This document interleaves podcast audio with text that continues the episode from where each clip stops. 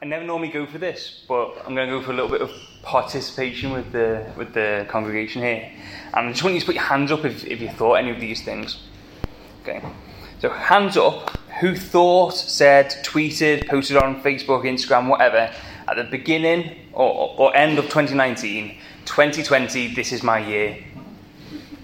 Anyone? We had so much hope, didn't we? We had so much hope coming into a new decade, um, into a new sort of it just felt like something big was coming. Um, unfortunately, the big that was coming wasn't the big that we wanted. Um, we had so much hope. How long did that hope last? Three months. Liverpool fans, any in here? Yeah? 1920, um, the football season, we went pretty much the entire season unbeaten. We finally won the title after 30 plus years, and we had this hope that we were going to sort of issue in a new era of Premier League dominance. The following season, everything fell out. Everything just went to pass. We had so much hope. It was all going right, and then it was going down. July 19th, 2021, Freedom Day. Spent about 18 months, or approaching 18 months in lockdown. Um, the country had hope that the, the vaccine was going to be like the, the end to lockdown, we were able to go back to completely everything as it was before. How do we feel now? Still as hopeful as we were before?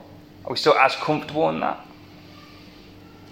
Every film, every novel, every song, every um, story shows a hope that a character, author, or singer is longing for, that they've fixed their eyes on and they are going for magazines full of stuff about like um, in 21 days you can get this. Um, this is how you're going to transform your life.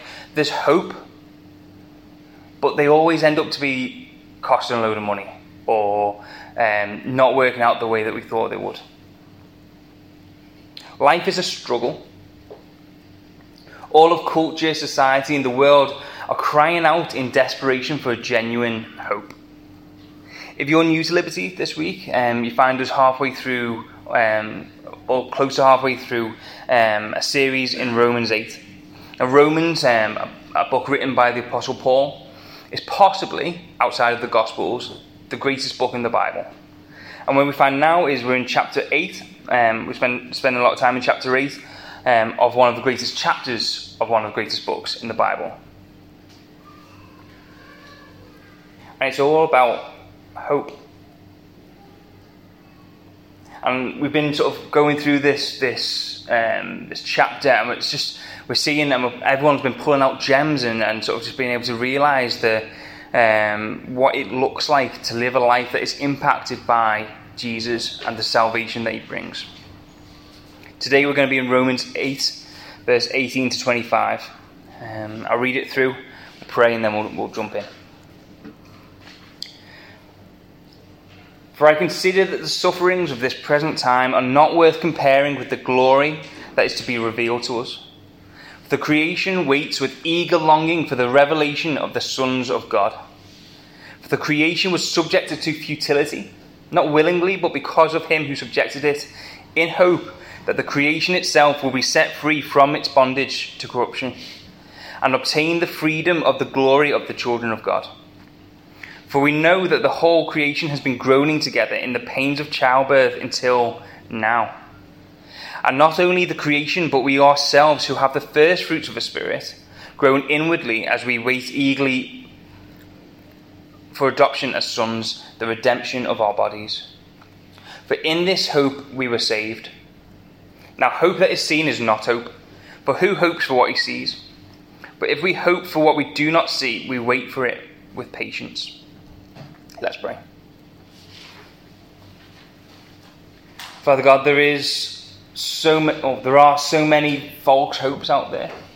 There are so many times that we, we sort of can put our, our faith in something or pursue something only to find out that it was a waste of, of time, effort, and, and just headspace. I pray that tonight, today you will um, open our eyes to how we approach you, how we approach suffering, and how we approach hope. Um, I just pray that you'll be with us. Pray that um, my words will be yours, and, and that if there's anything that I'd planned to say, that you'll just take that away now. Um, yeah, just pray that people will leave here today with, with hearts um, enthused for your glory. Amen. Cool. So, yeah, Paul has just spent time in the beginning of the book of Romans and also then the first part of, of chapter, chapter 8 telling the Roman church about where their status lies with God. Um, we have been, if you are a Christian, you have been led by the Holy Spirit, um, enjoying sonship that they receive, that we receive as heirs of God. Now, sonship isn't this sort of sexist, excluding women. It was um, Paul using a cultural term for those who had received an inheritance. At the time, um, sons would receive the inheritance um, and have responsibility for taking care of daughters. Um, but it also gave a status to the sons. So what Paul isn't saying here is only males are allowed um, or, or, welcomed into the family of God, but instead you're saying that if you are a Christian, if you have the Holy Spirit, that you are gifted the inheritance of God, you are gifted relationship with Him, and you are gifted status as a child of the living God. And that, um, if you are in Christ, you, are in, you enjoy not being seen as someone with an unpaid debt to Him, not being seen as a slave or a servant, but instead as a son or a daughter of God. Which then gives us the foundation for today's passage. Verses 18 and 19. For I consider that the sufferings of the present time are not worth comparing with the glory that is to be revealed to us. For the creation waits with eager longing for the revealing of the sons of God. Straight away, straight after Paul had spent time establishing our status as adopted sons and daughters of God, he brings in the re- very real presence of suffering. I know that everyone in this room over the past year, maybe five, has experienced a deep level of suffering. I can see it in people's eyes, I can see it in people's faces. I can see that when we talk about suffering, you guys know what it is you guys know what that particular thing is and pertains to you. It just weighs down on us. This, this idea that, that, that suffering just isn't right and that it just, there's a feeling in the pit of our stomachs that it's just not good. We live in a broken world. Be it depression, anxiety, suicide, family breakdown, George Floyd, terrorism, London Bridge, Borough Market.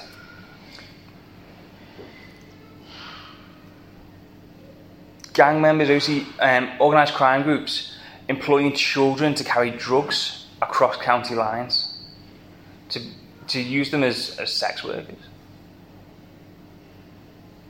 97 people going to a football match in 1989 and being crushed to death child abuse, poverty, cancer.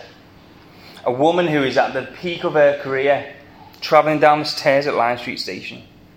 When someone rushes past, knocks her down, and she falls and breaks bones in her, in her leg, causing nerve damage that ends her career and leaves her life unrecognisable from what it was before. COVID. The current global death toll is 4.4 million. Rape, sexual abuse. 20 years ago, when, when two planes flew into the, tw- uh, 12, uh, into the Twin Towers, a girl walking home named Sarah Everard who was murdered for no other reason than she was there.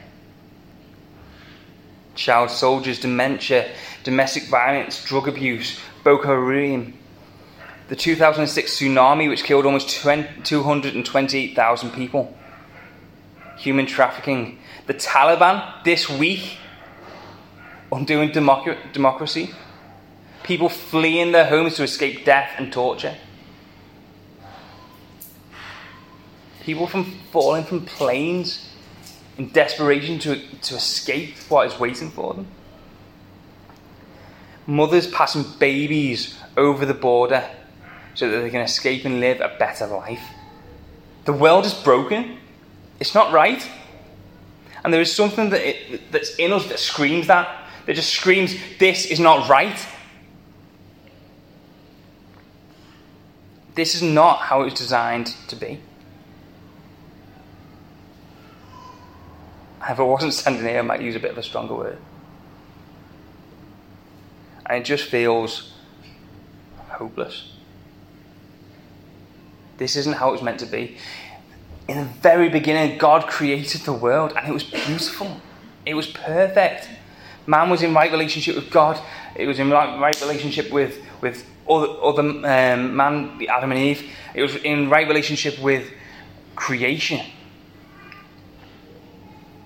But then the serpent came.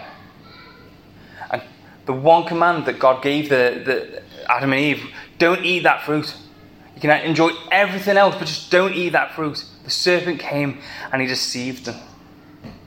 He tricked them. He turned their eyes away from God and to, into themselves. And with one bite of the fruit, the world became broken. And God met with Adam and Eve and the serpent, and he, he saw them and he saw them in the brokenness. And he gave three curses. The first curse he gave to the serpent. I'll read it out to you now. Because you have done this, curse are you above all livestock and above all beasts of the field. On your belly you shall go, and dust you shall eat all the days of your life. I will put enmity between you and the woman, and between your offspring and her offspring. He shall bruise your head, and you shall bruise his heel. Creation broken. To the woman he said, I will surely multiply your pain in childbearing. In pain you shall bring, forth children. Your desire shall be contrary to your husband, but he shall rule over you. Relationship between man broken. And to Adam he said, Because you have listened to the voice of your wife and eaten of the tree of which I commanded you, you shall not eat of it. Cursed is the ground because of you. In pain you shall eat it all the days of your life. Thorns and thistles it shall bring forth for you, and you shall eat the plants of the field. By the sweat of your face you shall eat bread, till you return to the ground, for out of it you were taken. For you are dust, and to dust you shall return. Previously, the relationship with God, perfect. Now, because of man's sin, broken. Can you feel the heaviness? Can you feel the just brokenness of the world? It feels hopeless. It feels useless. It feels futile. We were on holiday last week and we met up with some friends um, and we took both we took two kites out. I had my kite and, and the other family had theirs. And I was sort of flying mine up quite high and and then the the lady who was flying her, her kite with the little girl, I don't let my kids hold the kite. Or if I do, I'm, I'm there hooking it because I know Titus will just run away and the kite will go flying. But what happened with this kite is not without, not because of any sort of naughtiness, not because of any sort of disobedience, not because of any carelessness the cord which attached the kite to the handle broke, and this kite just went. It wasn't particularly windy, but it just went. And the mum scooped up a child and ran after it, and she ran with all her heart, but she just wasn't going to catch it. It went up over the dunes, never to be seen again. I could tell you right from the very off, there was no point chasing that kite. It was gone. Uh, there was just the speed, the height, the trajectory, just everything about it. You saw it and say, why are you running? Why are you going for it? It's hopeless. Paul uses the term futility, uselessness, that sort of act of going after something that is, is never going to give returns. He uses it to describe the world's reaction to suffering. The word here used is the same one that is used in Ecclesiastes. If you were here with us, we did a we did a, um, a series in, in Ecclesiastes where um, we looked um, at, during, during the series, we looked at the term vanity. It, the, the term uses like a wisp, like like chasing air, like trying to grasp sand as it's coming through your, your fingers. It's pointless, it's useless, and it has no end product. Its emptiness is in purpose, and its emptiness is in result. And it uses the same the term here for, for futility, just something that is confusing, that is empty, that is um, yeah, empty in, pur- in, in purpose and emptiness in result. Now, before we go on, I've got a bit of confession to make. I am a plastic scouser. I grew up on the Wirral. Um, the people over here in, in, Liverpool just seem so glamorous to me, and um, they seem so um, not me. Um, but like as I came over and I started to live here, my accents maybe got a little bit more Scouse. I, I sort of go to other parts of the city and declare that, that Liverpool is the greatest city in the world. I support the team, always have done, but I, there's a there's a term that we use in in in Liverpool, um, or they use in Liverpool if you want to be picky. Um, plastic scouser or plastic is just a, a, a universal term for anything that is fake, that is flimsy, that is just not at all going to hold up to any pressure. That's what so much of the world's answer to suffering is. It's plastic. It doesn't hold up to any pressure. So the answer to well, that's what so much of the world's hope is. It's plastic.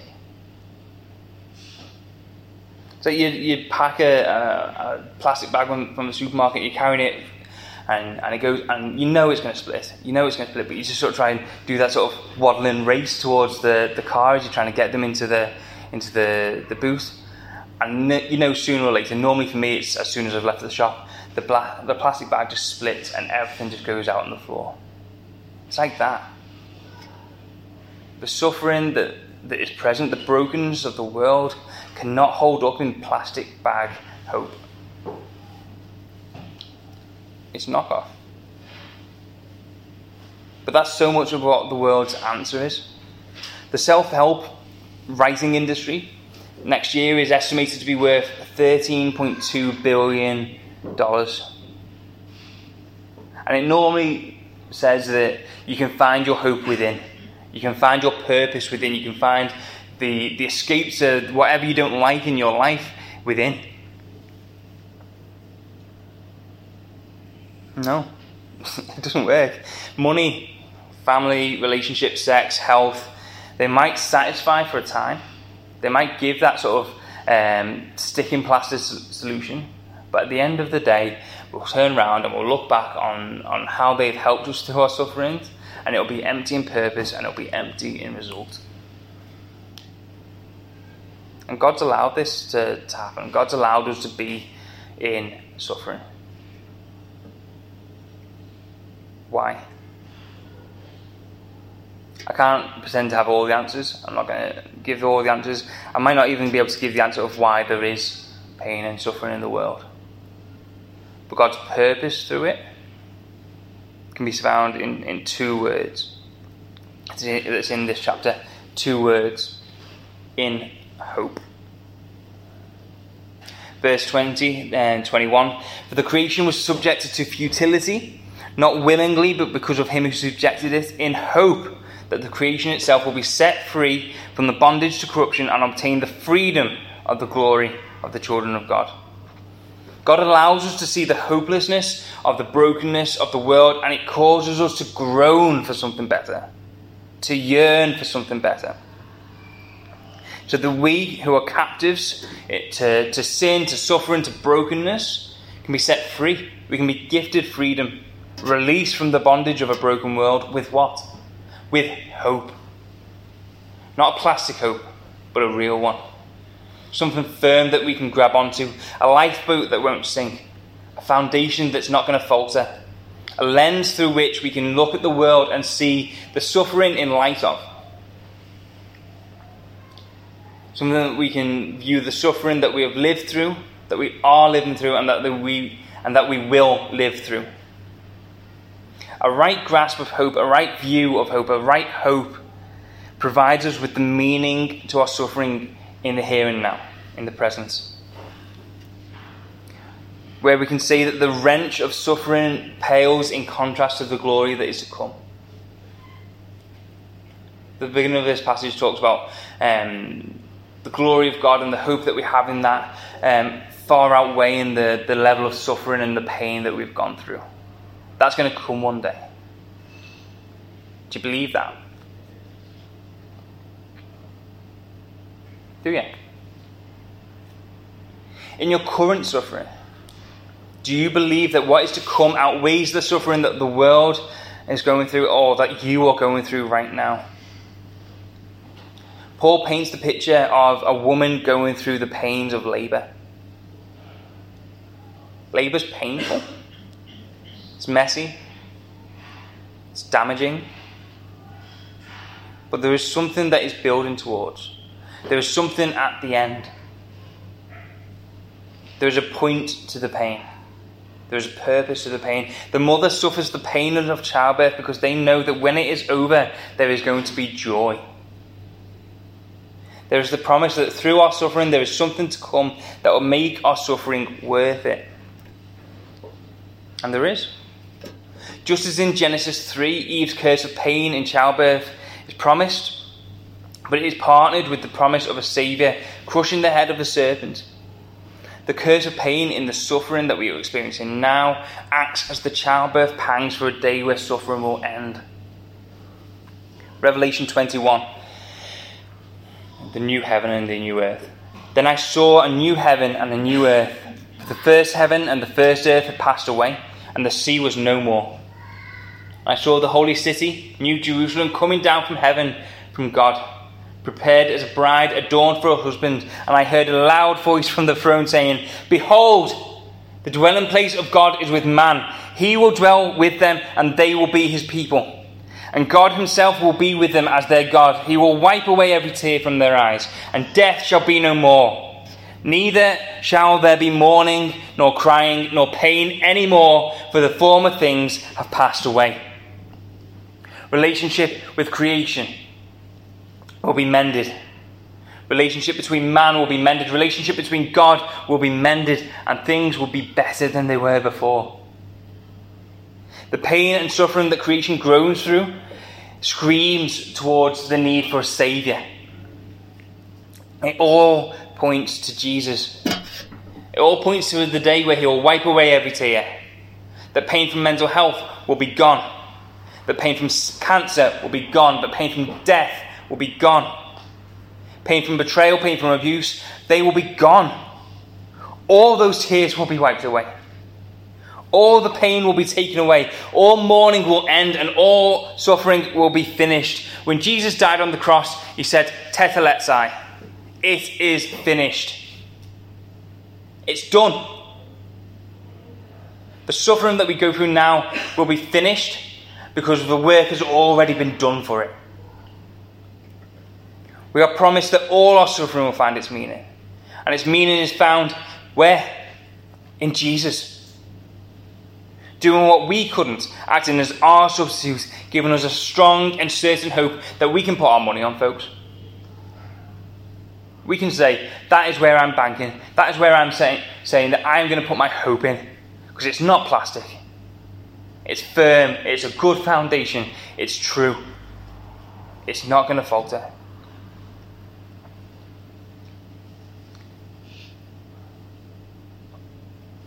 So, what about now? We know that's coming. We know that day's coming when there's not going to be any sickness, any death, any crying. Or rather, every tear will be wiped. We will be able to cry, but every tear will be comforted.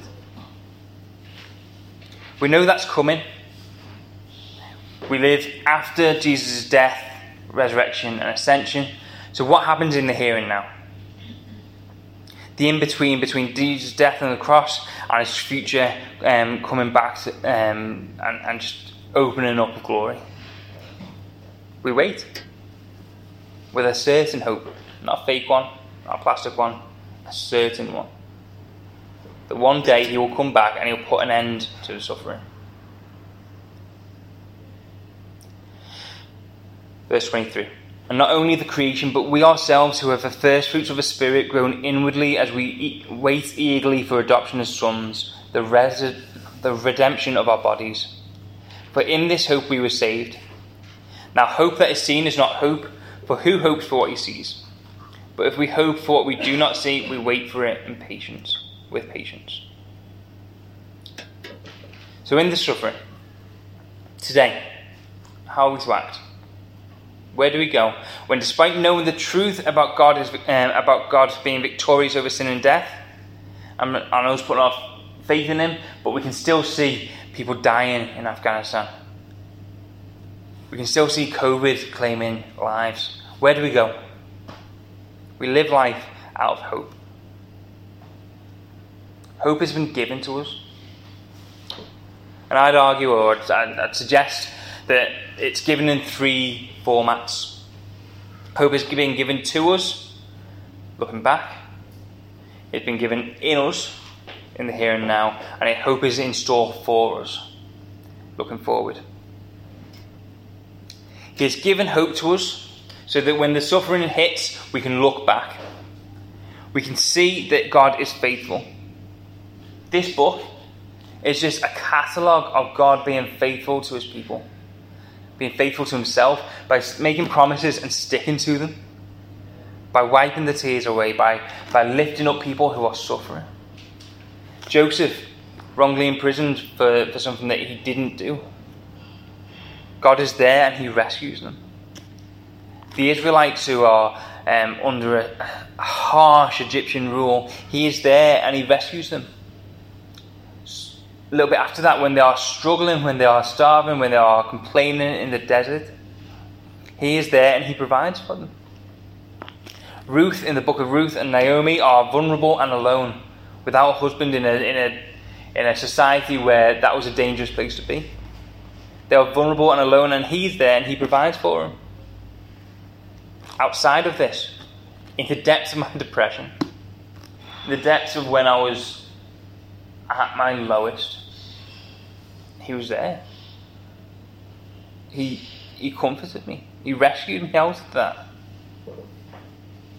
I'd like you all to think back and reflect on how God has comforted and rescued you through, through past sufferings. How He has been there alongside you and lifted you up and comforted you.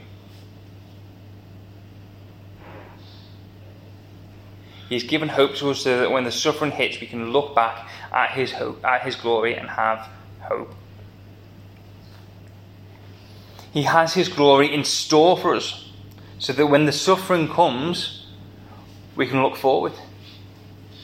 Sam Allberry, who is a, a Christian leader, he's a, a writer, um, he said he's put this quote out and he said, all, the, all of our best days lie ahead of us, and one day all of our painful days will lie behind us. Say that again. All of our best days lie ahead of us, and one day all of our painful days will lie behind us. Today, in the here and now, creation groans because of suffering. Today we groan because we see the brokenness of the world. But one day that groaning will transform into rejoicing. One day we will see the reason for all of our suffering. One day there will be no brokenness. Revelation 5 5. Weep no more. Behold, the lion of the tribe of Judah, the root of David, has conquered. God is victorious. He is victorious now, and we can look forward to the day where, where that victory will be realized.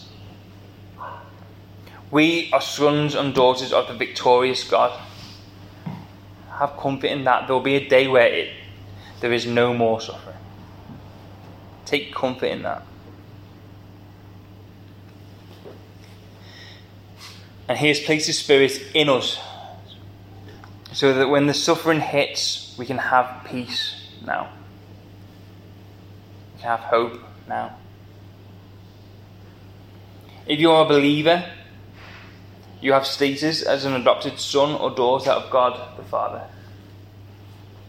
It's not dependent on anything that we bring to the table. It's not dependent on any talents, any grace that we have shown coming through suffering in the past. No. It's entirely dependent on the cross being enough. And let me tell you guys, it is. The cross is enough to give us hope in that, in that period of suffering. Whatever your situation, whatever it is, I don't care how broken you think you are, God's love covers it. Whatever your situation, you are cared for and loved by the Creator of the universe. The Creator. He made everything. And He loves you and He cares for you. And He, care, and he takes care of you. He loves you. God loves you. I don't know. I, I could just stand here today and just say that again and again and again. God loves you. It might not be the most entertaining sermon, but it'll be the truest. In your suffering today, He loves you. He is a comfort today. Hebrews 4, verse, uh, verse 15. Where are we? For we do not have a high priest who is unable to sympathize with our weaknesses, but one who in every respect has been tempted as we are, yet without sin. Let us then with confidence draw near to the throne of grace that we may receive mercy and find grace in time of need. Jesus on the cross went through suffering. He had nails drilled into his hand. He, he hung there suffering. He hung there in pain. Why? Because he loves us. And he went through that suffering because it was what was needed to cover our debt. Why? Because he loves us. And because he went through that suffering, we can, we can come to him not as someone who is aloof, not someone who is set apart in terms of um, putting up barriers between us, but we can come to someone who understands pain, who understands suffering. God loves you. He is a comfort today. Run into his arms. When my boys fall over, which they probably will in the car park later, watch where they run to. They run to me or to Beth when they're in pain, when they're lost, when they're scared, who do they cry out to? Their father, the mother. Have peace. God, the creator of everything, He died for your sins. Jesus died for your sins, guys. He went through that suffering, and we can run to Him. He is a comforter. Run to Him in our suffering today, have peace because we can run to the guy who understands. We can run to God and He will comfort and care and love us deeper than we have ever been loved before. All of our creation aches through suffering. So hold fast to hope. Not in false hopes, not in plastic, not in quick fixes, not in mirages, but hold fast to the author of hope all of creation's suffering shouts out our need for Him. Cling to Him. Like, get your fingers and just dig in tight to His promises, to what He did on the cross. Put your faith in that. He is faithful. He is secure. He is victorious. He is glorified. And He loves you. Look back, He is faithful. Look forward, He is victorious. And look now, He sustains you and He loves you. Right at the beginning of the passage, for I consider that the sufferings of this present time are not worth comparing with the glory that is to be revealed to us.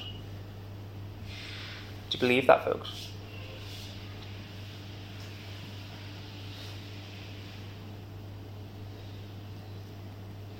I'll pray and then we'll have Matty back up to, to lead us in worship. Father God, thank you that we can come to you. Thank you that in our suffering, in our brokenness, in, in the, the groanings of the world, we can come to you knowing that you are good. That you care for us and you love us, and that, that you give us the, the strong and certain hope that we need to get through the day to come through the suffering that we are in right now. You give us that hope. I pray for anyone in this room who is going through um, suffering through a hard time, through pain. I pray that you will be alongside them. I pray that today they will speak to someone if they need to speak to someone. They will pray with someone if they need to pray with someone. But yeah, I just pray that you'll, you'll help them. That you'll be alongside them, just bring them through it. That you'll give an answer to that pain. That you bring an end to that suffering, that we can we can look forward to the day that there is no mourning. There's no weeping. There's no death, there's no sickness, and I pray that you all just have that as a focus in our minds as we approach suffering. And Lord, I pray that you will remind us of your glory. I pray that you will remind us of everything that you have done for us in the past, that how faithful you have been, and that you'll point us to the here and now and say that you are still faithful.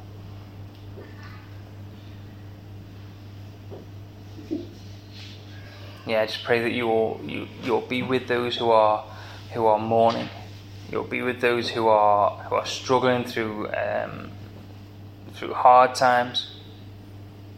And yeah, I just pray that you will you will bless them with your with your presence, that you will bless them with with your comforting arms, and that you'll help everyone in this church to, to get alongside them and to point them towards you.